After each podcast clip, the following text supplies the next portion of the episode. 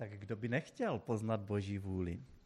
Minimálně ten, kdo je věřící člověk, tak to je pro něho, ale i hled, pro hledajícího člověka, to je, to je zásadní otázka. Má pro mě Bůh nějaký konkrétní plán, nějakou konkrétní vůli, směr pro můj život a pokud ano, tak jak ho poznat, jak to poznat, jak to zjistit.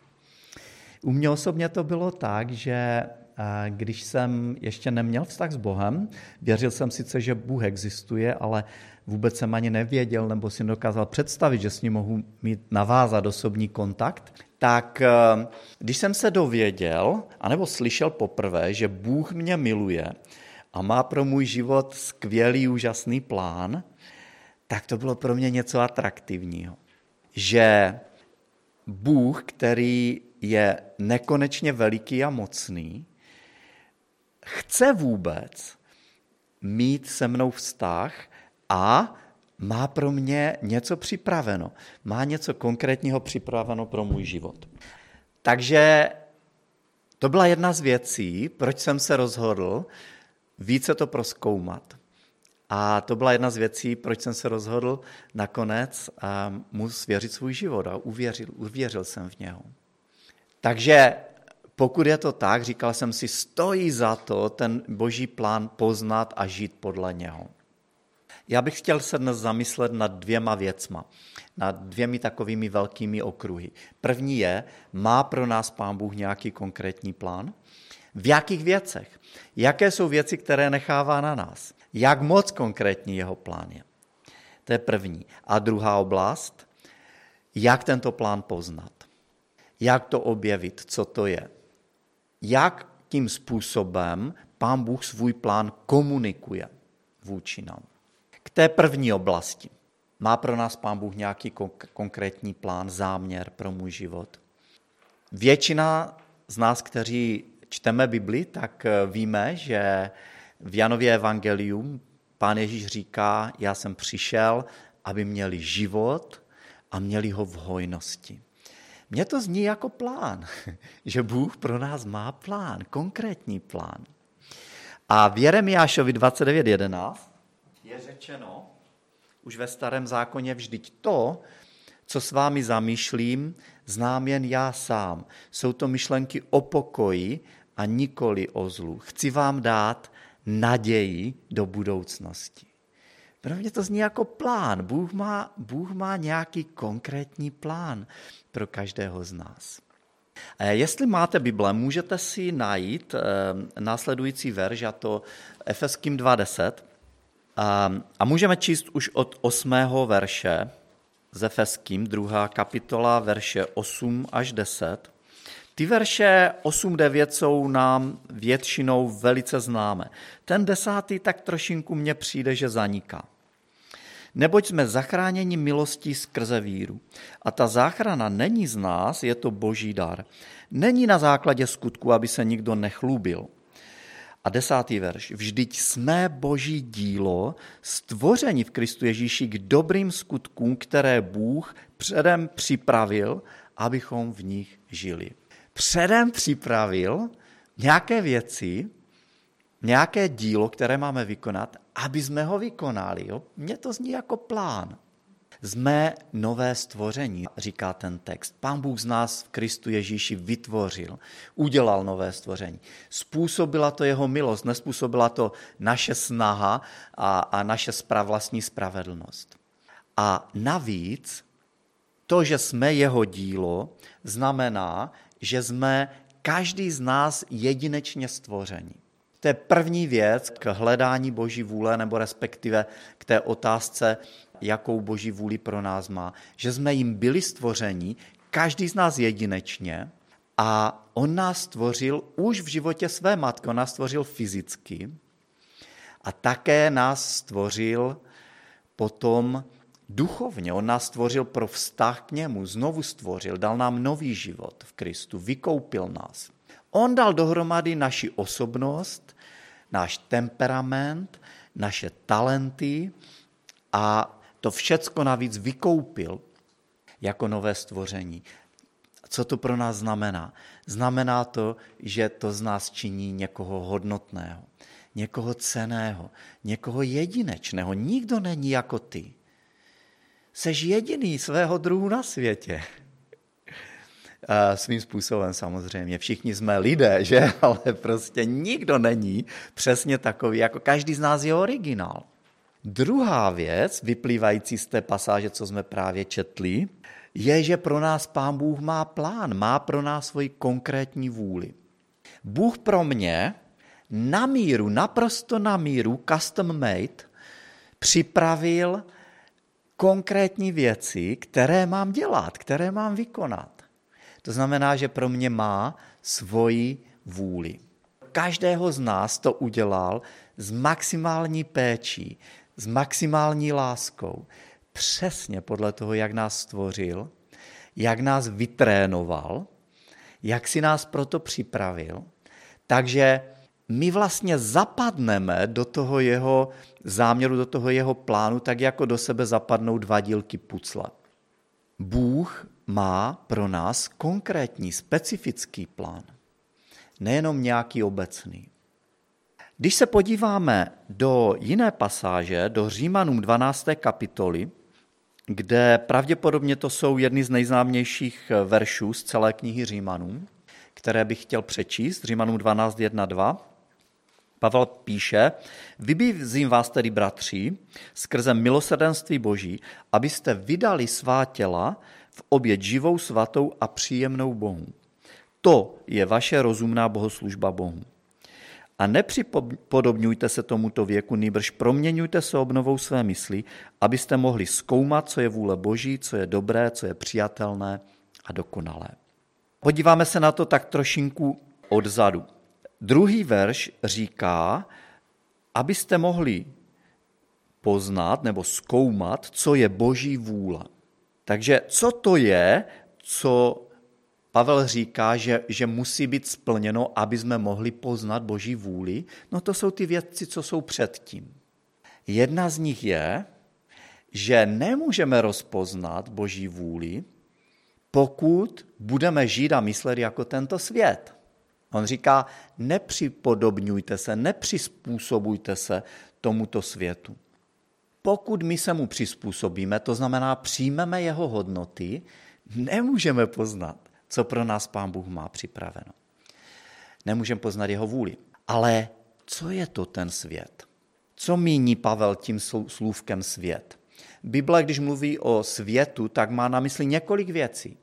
A v tomhle kontextu má Pavel na mysli světový systém. Systém nepřátelský Bohu.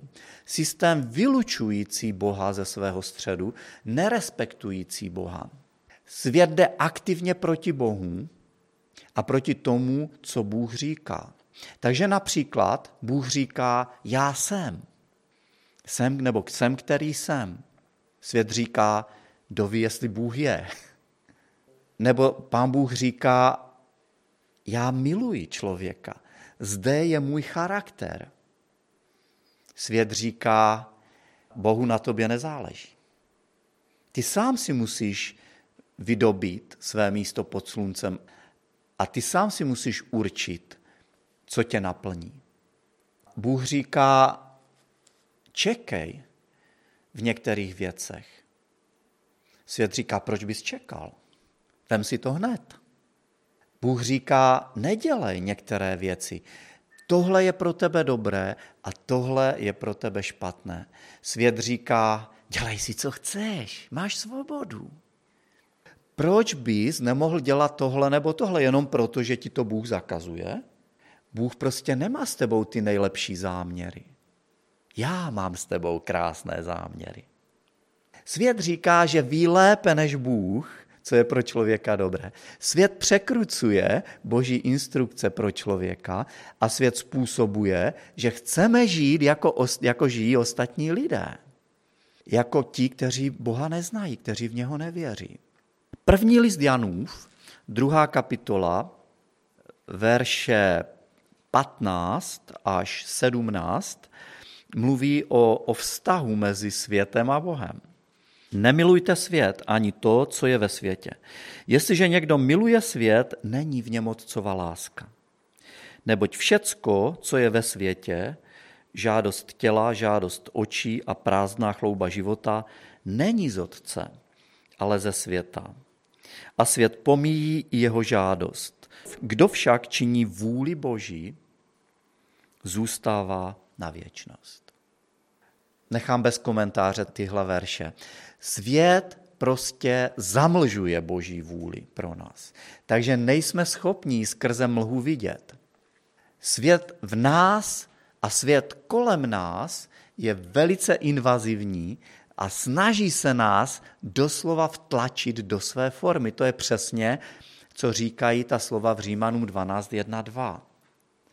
Svět je forma a nás se snaží vtlačit do sebe, do své formy, do svého tvaru. Svět chce, aby jsme přemýšleli určitým způsobem. Takže Boží vůli nemůžeme rozpoznat, pokud budeme žít podle tohoto světa a podle jeho principů. Pán Bůh má pro nás konkrétní vůli, konkrétní plán a jsme Boží dílo, jedinečně stvoření.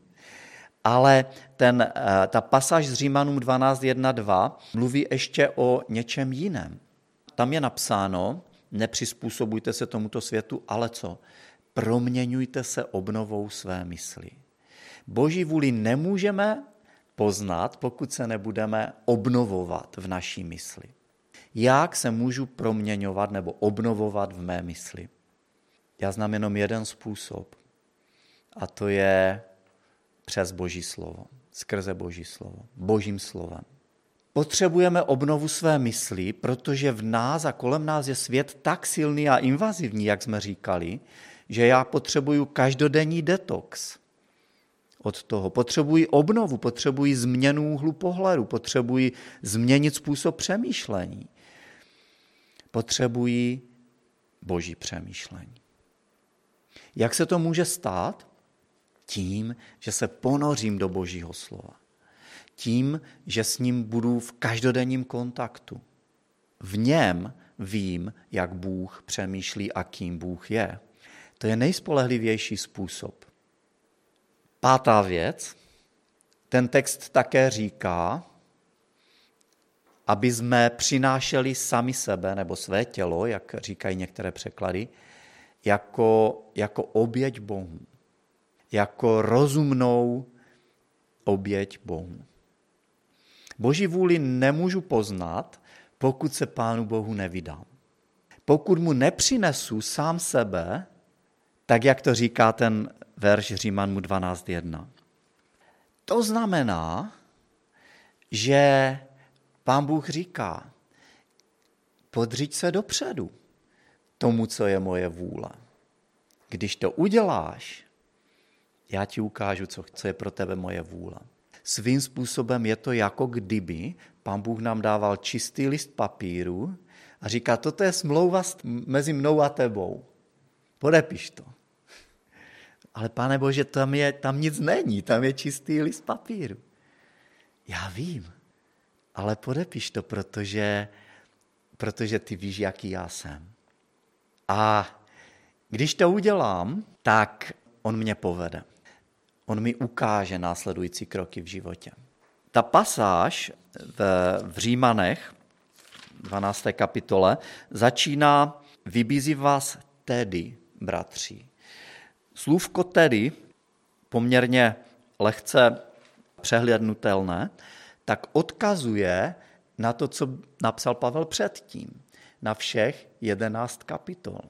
No, já to čtu z překladu, který je doslovnější, než pravděpodobně ekumenicky, který vidíme na, e, za náma. Ale v každém případě je to, ta, tyhle verše mají kontext je tam něco, co bylo řečeno předtím, v prvních jedenácti kapitolách. Co tam je řečeno? Velice stručně. Pánu Bohu se můžeme zcela vydat a úplně podřídit, protože nás miluje, protože se za nás vydal, protože nás ospravedlnil, protože nás uči, z nás učinil své syny a dcery a protože zajistil, aby nás od něho už nic neoddělilo. Je moudřejší než my, ví víc než my, má celkový obraz, který my nemáme a je silnější než my. On může všecko. A pokud já vím, že Bůh je takový, tak pak také vím, že jeho vůle pro mě je to nejlepší, to nejbezpečnější a to nejvíce uspokojující, co vůbec existuje. Není to to, co bych chtěl já sám pro sebe, že by bylo nejlepší, ale je to to, co má pro mě Bůh. Není to to, co pro mě může mít nějaký jiný člověk, očekávání, která ode mě má, plány, které se mnou má. Prostě Bůh není jediný, kdo má plán. Druzí lidé také mají s vámi plán. Také je tady další bytost, a to je ten zlý, který má nějaký plán s náma. Takže pokud nejsem připraven a ochoten tento boží plán pro sebe přijmout a zařídit se podle něj, není důvod, proč by mě ho pán Bůh měl zjevovat. Proč by měl ukazovat, co je jeho plán pro mě. Pán Ježíš, než šel na kříž v Getsemane, v zahradě Getsemane, vyznává pánu Bohu, říká, já vím, jaký je tvůj plán pro mě, ale jestli je to možné, ať to nemusím udělat. Ale nezáleží na tom, co já chci, ale co ty chceš.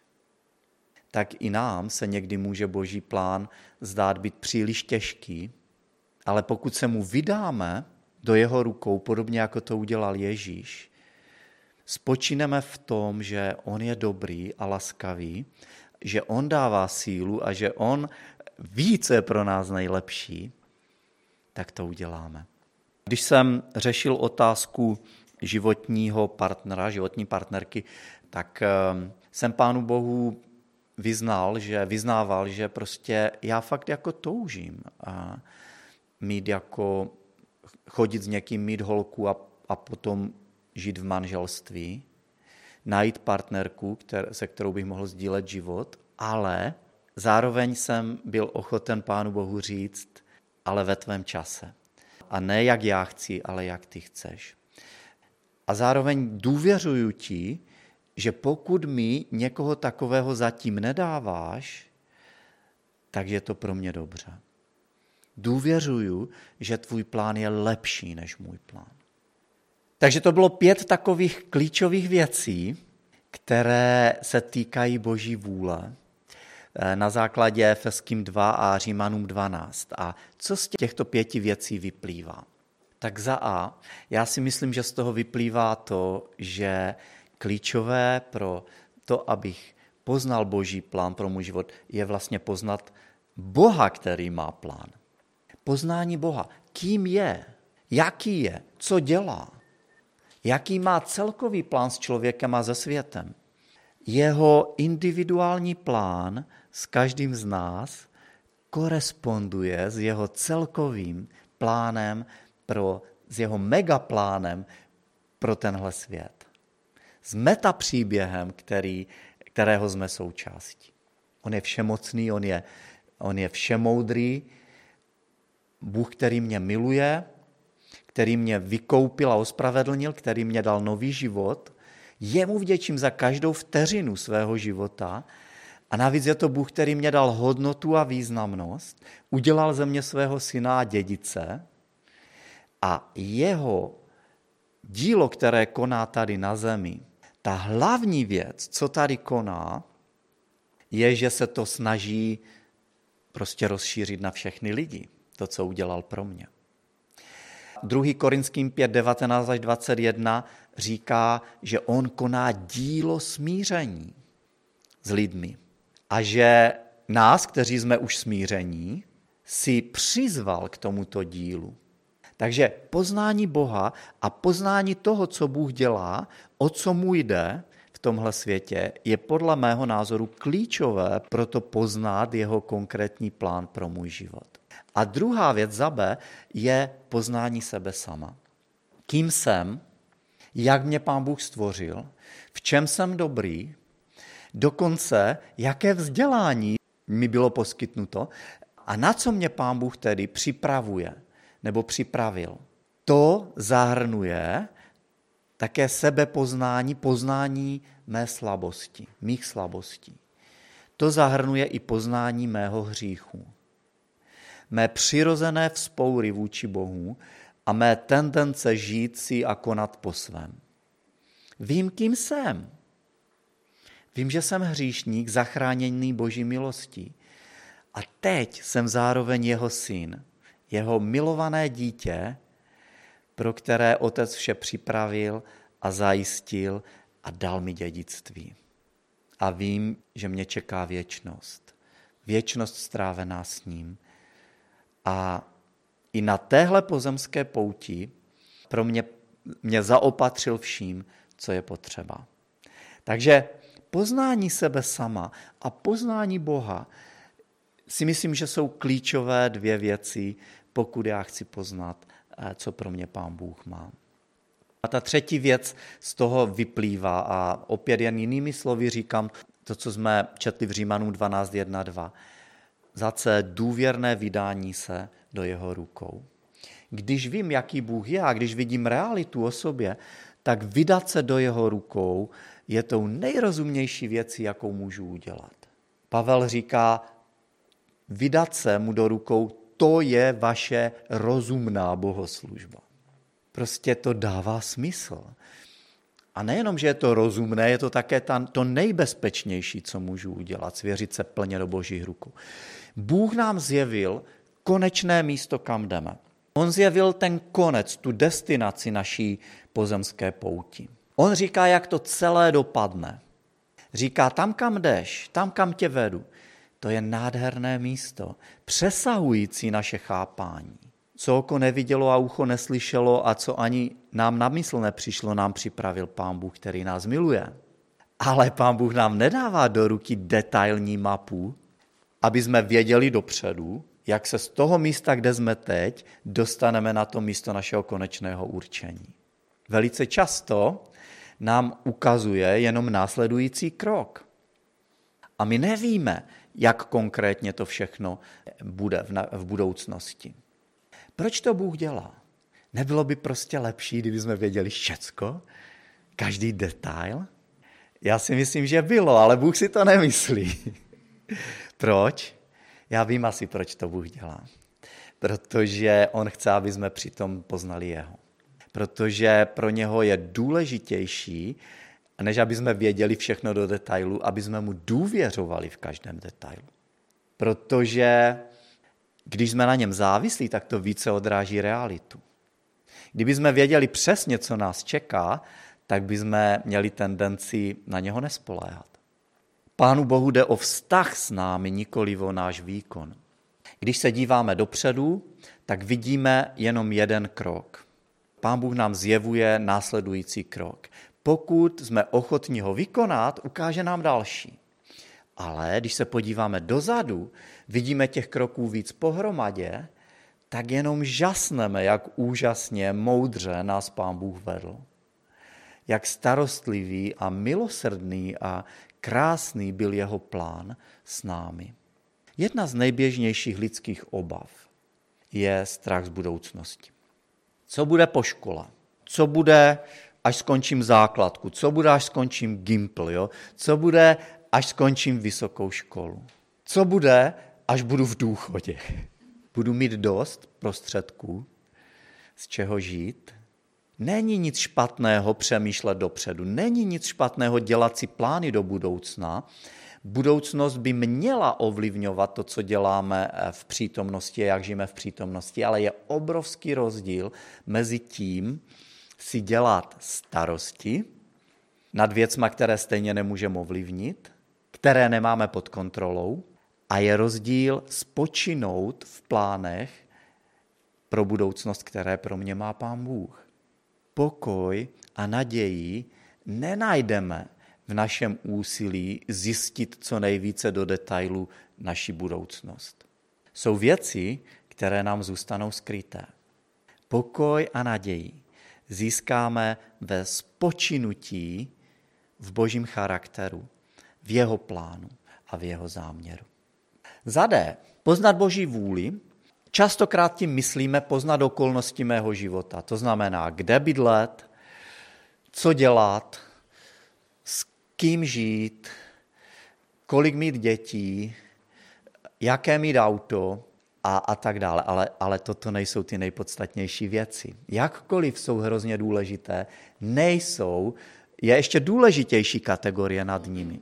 A ta kategorie je, jak můj individuální život jako křesťana zapadá do celkového božího plánu, který má s tímto světem a jak se na něm mám konkrétně podílet. Jak a kde mohu Pána Boha co nejlépe a nejvíce poznávat, jeho charakter a jeho dílo a jak se mohu co nejvíce začít podobat Ježíši Kristu. Jaké je moje jedinečné místo v jeho díle. A ty ostatní věci, které jsme jmenovali, které jsou důležité, tak to buď mohou podpořit, nebo to mohou nepodpořit, anebo to mohou znemožnit.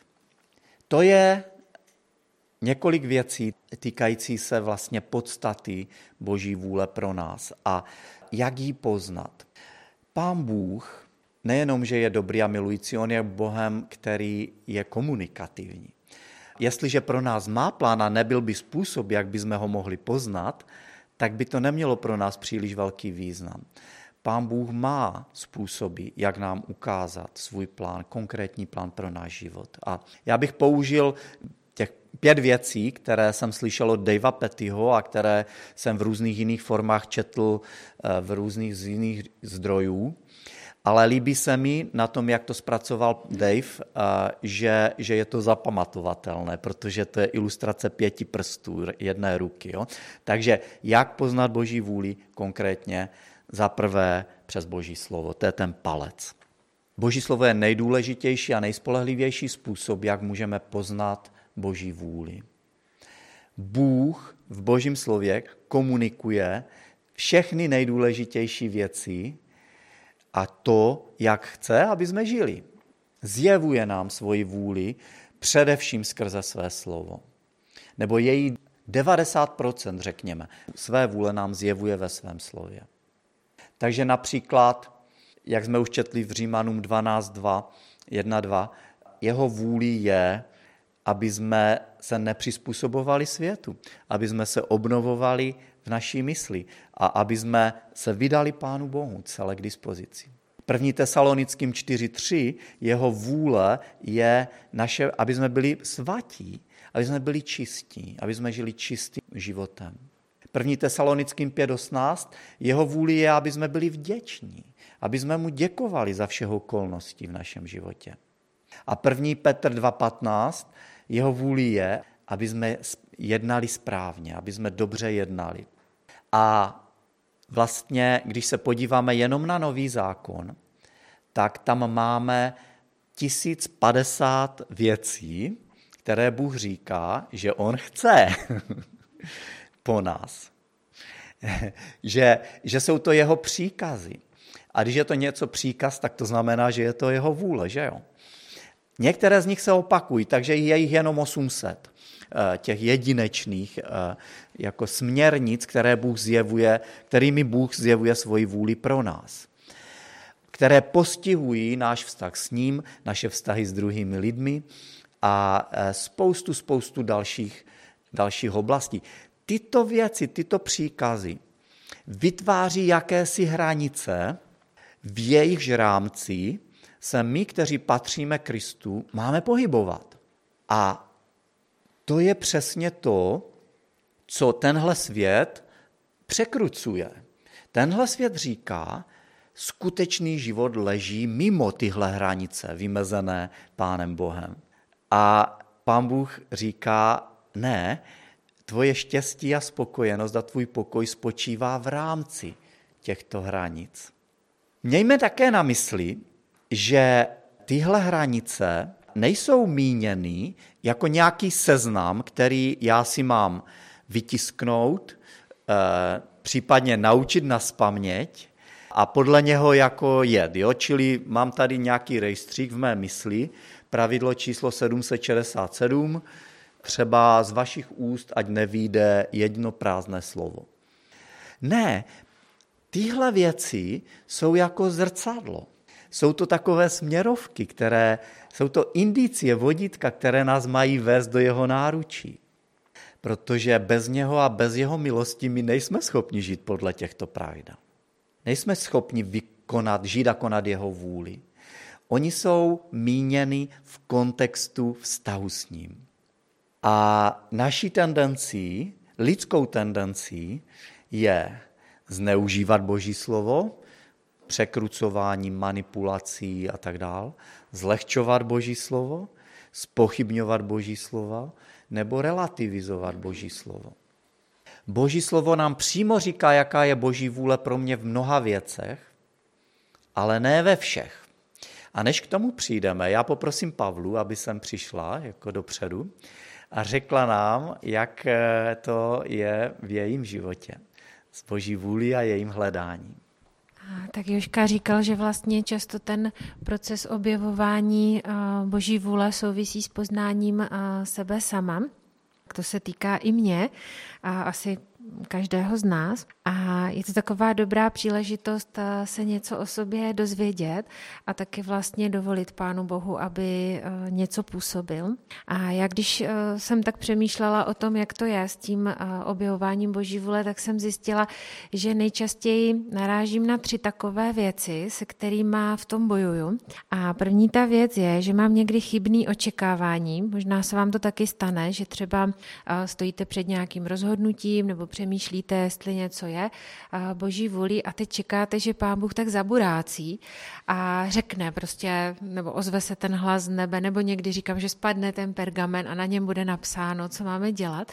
A to by bylo hrozně fajn, kdyby to pán Bůh takhle dělal a někdy to možná i dělá, ale někdy vlastně mluví takovým tichým a jemným hlasem, a jak jak mluvil k Eliášovi nahoře. A zajímavý je, že jsem zjistila, že někdy ale mluví opravdu velice silně a já očekávám ten tichý a jemný hlas a, a přeslechnu prostě třeba, že někdo se mnou mluví a řekne mi něco, co je podstatný a v tom rozhodnutí, nebo a čtu něco v Bibli a je to úplně jasný a já to prostě minu, protože moje očekávání o tom božím, o boží komunikaci se mnou je fakt jiný. Takže je to něco, co se učím. Vlastně poslouchat Pána Boha, naslouchat mu tak, jak on chce, abych v tu chvíli byla na něj vnímavá. A druhá věc, nevím, jestli se v tom se mnou třeba stotožníte, je, že bojuju s netrpělivostí. A když prostě je nějaká věc, ve které potřebuji boží vedení, a tak fakt jako narazím eh, na to, že už aby to bylo.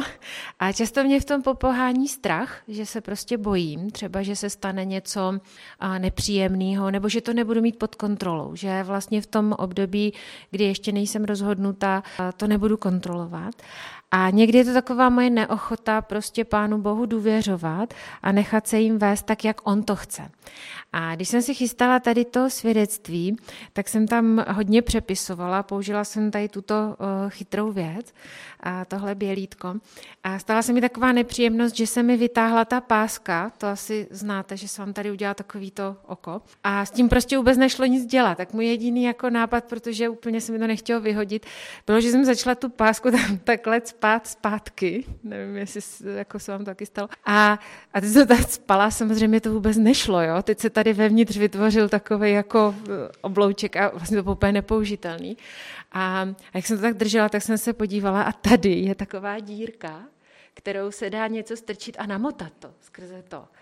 A já jsem si říkala, ty jo, jak to, že jsem si toho vůbec nevšimla, já už mám asi tři roky, jo. A prostě jsem říkala, jak to, že jsem si to vůbec nevšimla.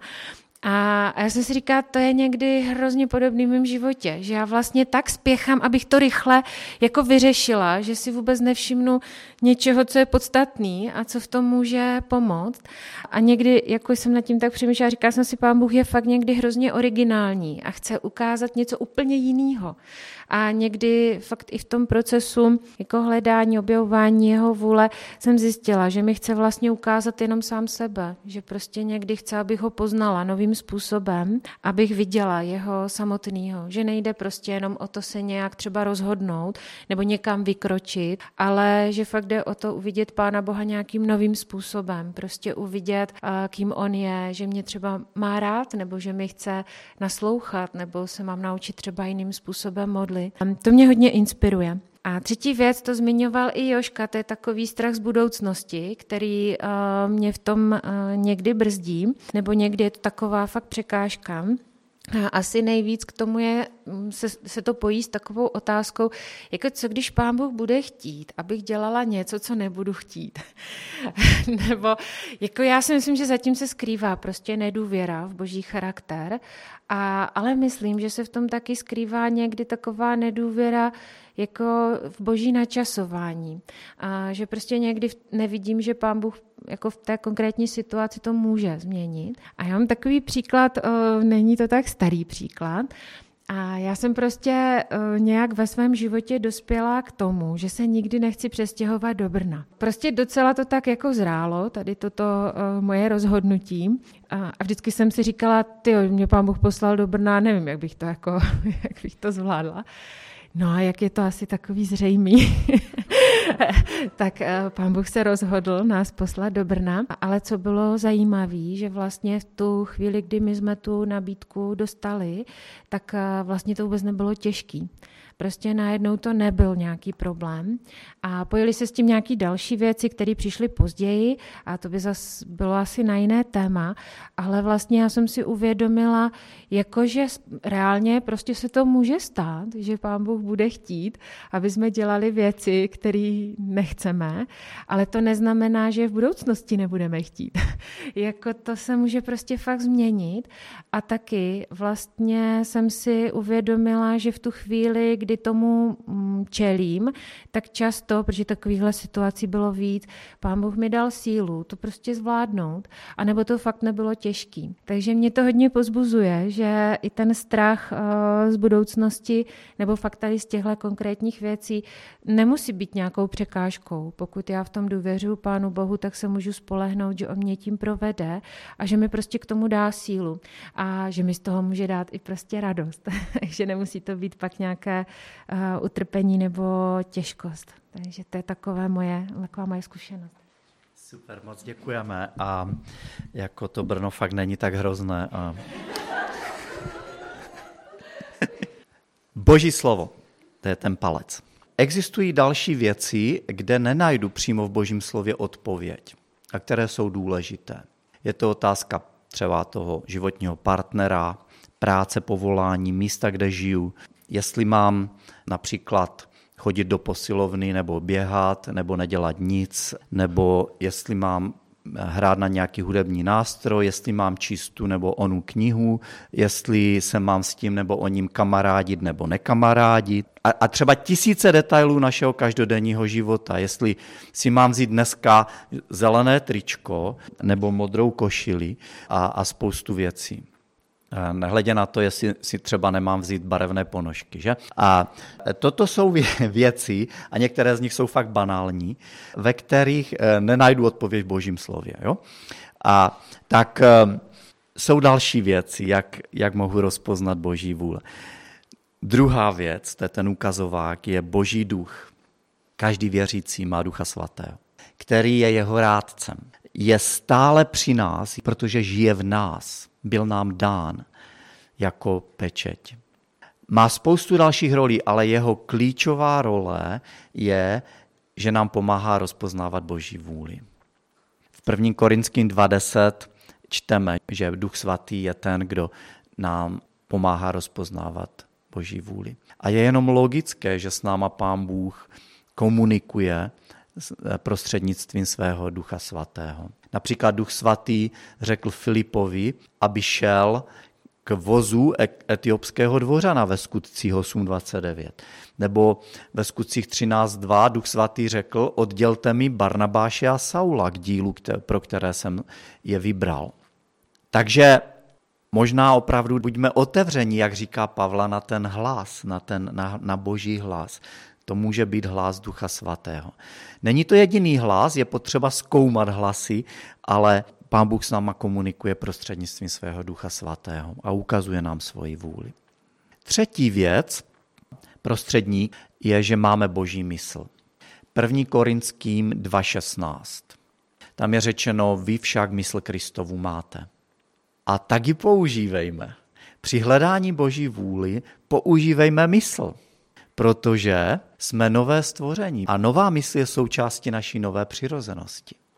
Když přemýšlíme v boží přítomnosti a v podřízenosti Pánu Bohu, tak je naprosto oprávněné očekávat, že naše přemýšlení bude v souladu s božím přemýšlením. Boží mysl. Když se máme pro něco rozhodovat, klidně si píšme ty seznamy pro a proti.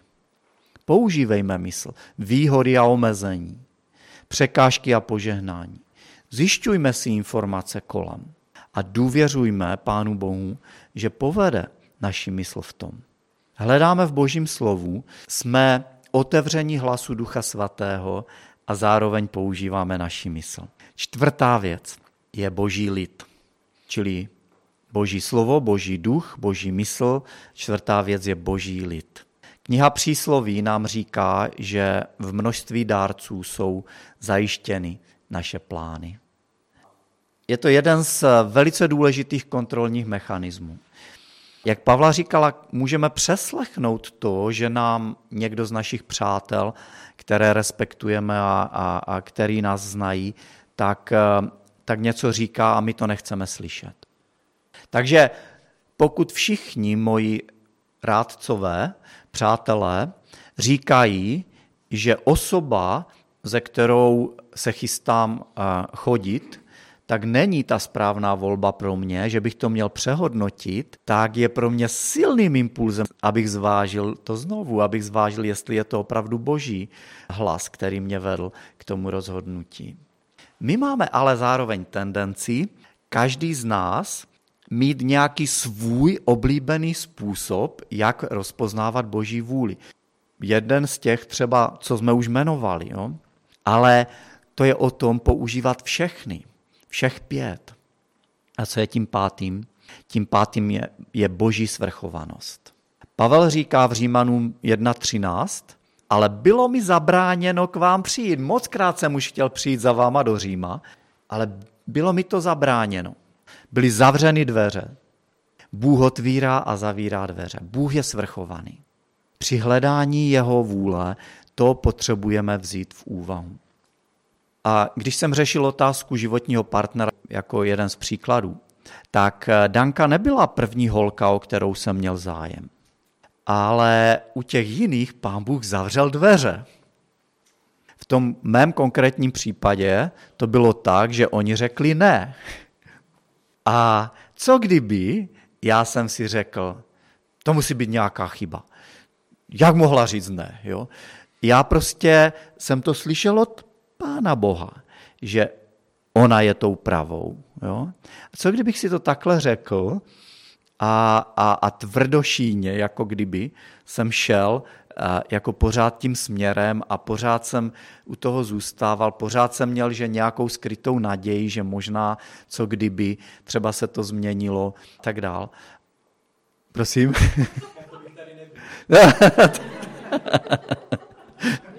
Můj syn říká, že to by tady nebyl. Asi ne.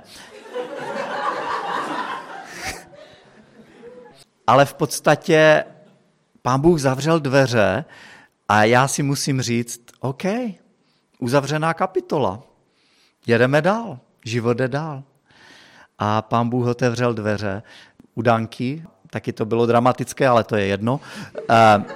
Vlastně důležité je zároveň, aby jsme se nevymlouvali na těžké okolnosti. Jo? Že Bůh může někdy svoji vůli ukázat i navzdory třeba těžkostem. Jo? Takže například jako jít vystudovat vysokou školu není nic jednoduchého. Není to procházka růžovou zahradou. Je to těžké. Máme říct, že Bůh zavřel dveře, protože je to těžké? Vůbec ne. Prostě je to, může to být překážka, kterou já mám překonat. Takže my máme používat všech pět věcí. Boží slovo, Božího ducha, Boží lid, Boží svrchovanost i a boží mysl. Všech pět věcí. Dovolte mi navrhnout několik aplikačních otázek. Vidím se sám sebe jako boží dílo, vidím se jako někým, kdo byl jedinečně stvořen, kdo byl vybaven pro vykonání úžasného konkrétního díla, které pro mě Bůh připravil. Jak vidím sám sebe? Druhá, v čem mám největší tendence se přizpůsobit tomuto světu? V jakých věcech? Třetí, jak se u mě odehrává obnova mysli? Je to dostačující? Čtvrté, jsem ochoten se celé vydat do božích rukou, brání mi něco? Co to je, jestli mi něco brání? Mohu podepsat ten pomyslný prázdný papír? A pátá, kterou z těch pěti věcí, z těch pěti prstů při hledání boží vůle mám tendence preferovat a kterou opomíjet? Pane Bože, moc ti děkujem za to, že ty si nám zjevil svoji vůli a toužíš námi komunikovat. A také ti moc děkujem, že máš pro nás eh, ten úžasný, skvělý plán. Díky, že ty říkáš, že máš pro nás hojný život. Díky, že říkáš, že v podřízenosti tobě je náš pokoj a naše štěstí. A kež bychom byli těmi, kdo eh, jsou ochotní se tomu podřídit a kež bychom byli aktivní v tom eh, slyšet tvůj hlas a najít to, co pro nás máš, přizpůsobit se tomu a žít podle toho. Amen.